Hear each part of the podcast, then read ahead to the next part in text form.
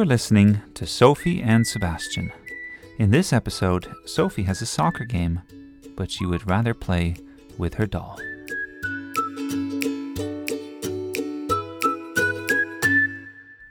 Sophie's soccer game. Every Saturday in summer, Sophie had soccer. She did not see the point. Soccer is stupid, she said. Why is that? asked Dad. It was Saturday morning, and he wondered how Sophie's soccer game would go. The older kids loved soccer, but not Sophie. Soccer is stupid, said Sophie. All you do is kick a ball. But it's fun kicking a ball. I would rather kick you, said Sophie. She did not really mean it, but it was fun to say. Can I play soccer? said Sebastian. When you're older, said Mum. Then you'll have to play, said Sophie. These meanie pants will make you play. Sophie was the last to get ready. Dad had to put on her cleats and tie the laces. Sophie insisted on wearing her favorite skirt, and she took along a purse and her doll. If she had to play soccer, then she would do it as a princess. In the van on the way, Dad tried once more to convince Sophie that soccer was good for her. Dad said, Did you know, Sophie, that soccer makes you a better princess? Not true, said Sophie. It is true. If one day you want to dance at a ball, you can practice by dancing with a ball. There was laughter from the back seat. Sophie's sister Tessa said, Dad is right. Haven't you read about Cinderella? When her stepsisters were not watching, she practiced her soccer moves.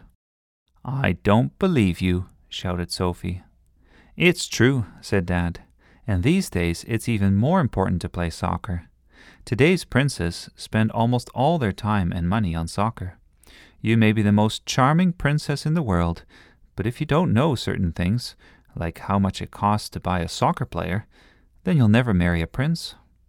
I don't even know what you're talking about, said Sophie. And anyway, you can't buy a person. We bought you, said Dad, and at the time we thought we were getting a good deal. Not true. I wonder, continued Dad, if we can get our money back. What if they find out that you don't like soccer? With such talk, they reached the soccer fields. Tessa and Lucas, the oldest two, ran off to their own teams. Mum and Sebastian went to the playground, and Dad took Sophie to her game. Isn't it a beautiful day, Sophie? said Dad. Just look at the beads of dew on the grass, glittering in the sun. You can almost smell the freshly cut grass. But Sophie said, It's not a poem, Dad. It's just grass. Grass is green. It doesn't glitter. Sure it does, said Dad. It's as if someone used your glitter glue. Nobody has that much glitter glue, said Sophie. Only God does, and He saves it for the stars. Perhaps you're right, said Dad. They had arrived at Sophie's soccer field.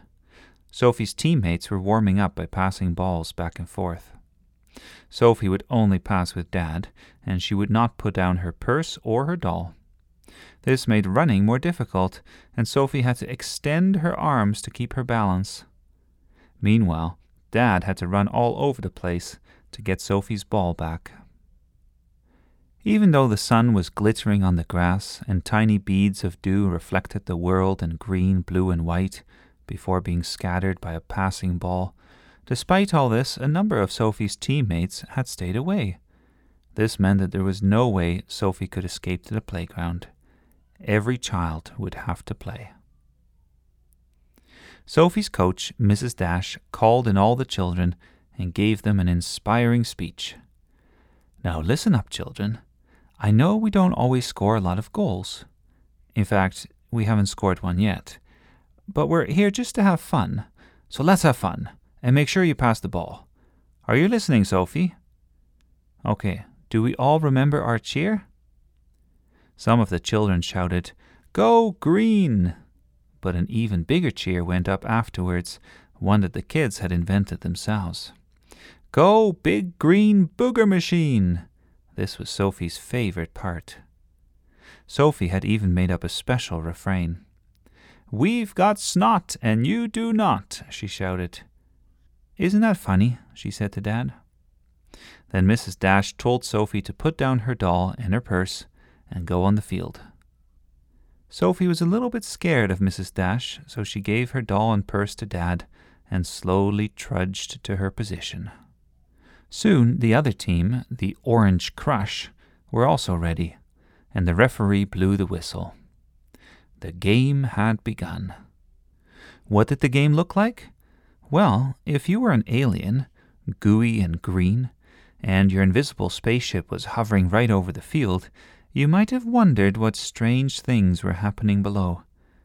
Even though the kids started spread out over the whole field, they soon formed into a swarm, following the ball around the field back and forth like a little cloud of bugs in the summer air. Meanwhile, on the sidelines, big people were shouting things like, Pass! or Scarlet is open! Sometimes the ball would escape the swarm, mostly when it went out of bounds, and sometimes it would get close to one of the small nets on either side of the field. If you were an alien watching all this, you might have shaken your gooey green head, packed up your bags, and headed back to outer space.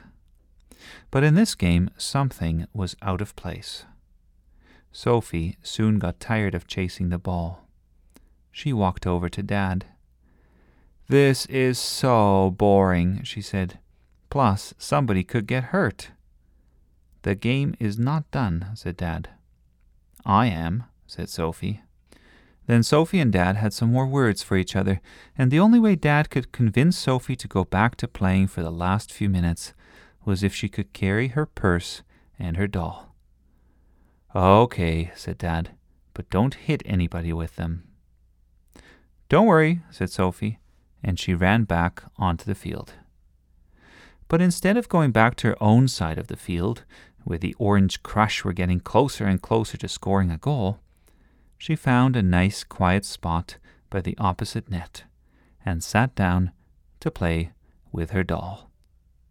This was what she had planned all along. Out of her purse came a little blanket for her doll, candies for herself, a pen and writing book, and her favorite chapstick.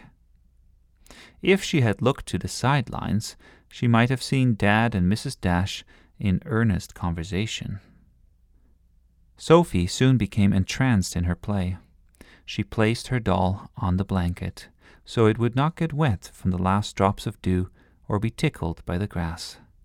Then she gave herself a candy and looked through her notebook.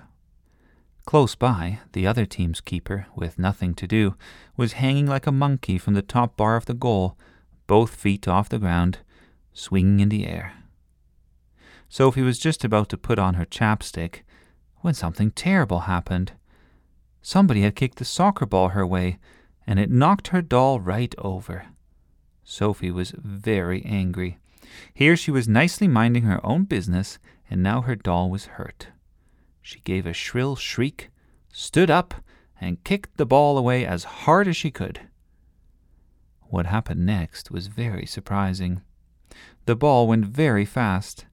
It shot through the air and flew like a rocket before landing again on the grass and rolling right under the goalie's feet and into the other team's net. Sophie had scored a goal. The big green booger machine had won the game. The Orange Crush were crushed. Everyone started cheering, and Sophie got swarmed by her teammates. Even Mrs. Dash shouted, Way to go, Sophie! After the referee had blown the final whistle, Dad asked Sophie how she felt about being a hero. Wasn't it nice to score a goal? But Sophie said it wasn't worth it. She didn't like all the kids hugging her, and it wasn't nice of them to hurt her doll. Finally, they went to the playground, and Mum asked if her princess had a good game. Sophie was secretly rather proud of the goal she had scored, and she told Mum the whole story. That's great, said Mum. But I think your doll should get some of the credit, don't you think? Yes, agreed Dad. Your doll was pretty much the only one who completed a pass. You're all so silly, said Sophie, and she went off to play with her friends on the playground. If you've enjoyed this episode, please subscribe to us on iTunes or visit our website www.sophieandsebastian.com. You can also find us on Facebook. Just search for Sophie and Sebastian. Please leave a comment or review and let us know what you think. That's it for this episode. Hope you'll tune in next time.